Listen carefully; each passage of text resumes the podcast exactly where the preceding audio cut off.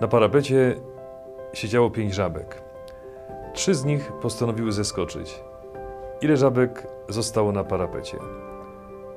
Jeśli ktoś odpowiedział, że dwie, niekoniecznie ma rację, ponieważ trzy żabki postanowiły zeskoczyć, a pomiędzy postanowieniem a jego wypełnieniem jest przepaść. Zapraszam na szklankę dobrej rozmowy. I ta przepaść miała miejsce w przypadku pierwszego z braci z dzisiejszej Ewangelii, który powiedział ojcu, że pójdzie pracować w winnicy, a nie poszedł. Drugi brat przebył odwrotną drogę. Moi kochani, ta odwrotna droga miała miejsce w życiu wielu ludzi, w tym wielu świętych. Amerykański aktor filmowy Chuck Norris, znany przede wszystkim z filmów Strażnik Teksasu, potrafił wychodzić ze wszystkich najtrudniejszych sytuacji. I to się stało powodem yy, kawałów na jego temat.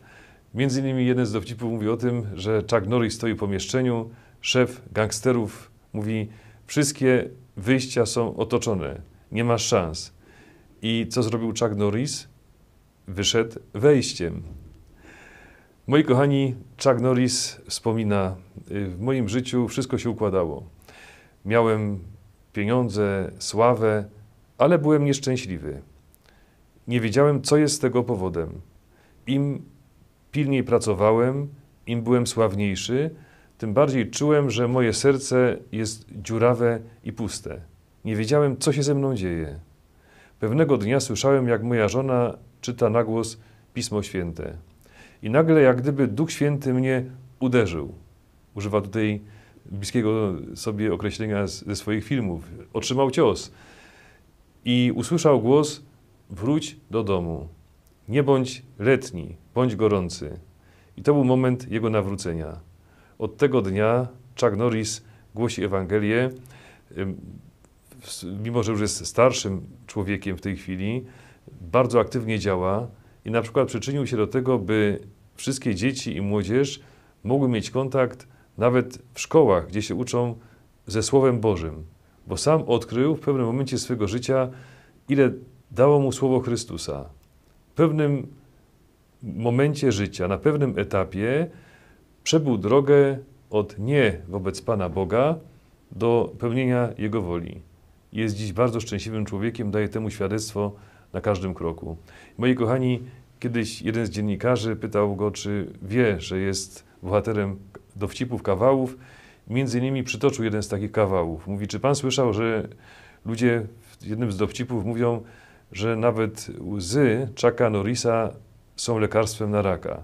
I wtedy aktor spoważniał i mówi ze wzruszeniem: nie, to nieprawda.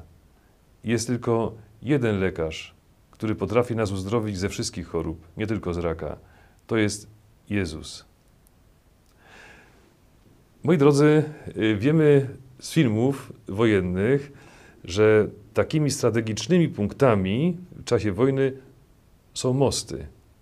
Jeden z tych mostów urósł do rangi symbolu. Most na rzece Kwai,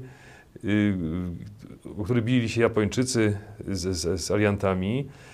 Od mostów zależy wszystko. Zależą losy wojny. Dlatego jedna opcja zawsze chce most wysadzić, ponieważ to może no, sparaliżować zupełnie posunięcia przeciwnika, a z kolei ci, na którym zależy na tym przyczółku, by mieć kontakt z resztą świata, bronią za wszelką cenę mostu, bo to jest punkt strategiczny na mapie wojny. Moi kochani, jest taki most, który jest szczególnym obiektem ataków diabła. To jest most między nie wobec Pana Boga, a zmianą decyzji. To jest most, którym przeszedł ten drugi brat dzisiejszej Ewangelii, który powiedział, że nie pójdzie do winnicy, ale potem wrócił i poszedł. I ten most między nieposłuszeństwem Bogu, a pełnieniem Jego woli, otwarciem się na Pana Boga, nazywamy Bożym Miłosierdziem.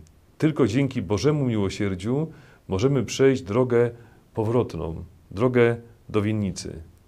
Moi kochani, to jak ten most jest przez diabła atakowany, jak diabeł nienawidzi Bożego Miłosierdzia, widać bardzo wyraźnie w dzienniczku świętej siostry Faustyny.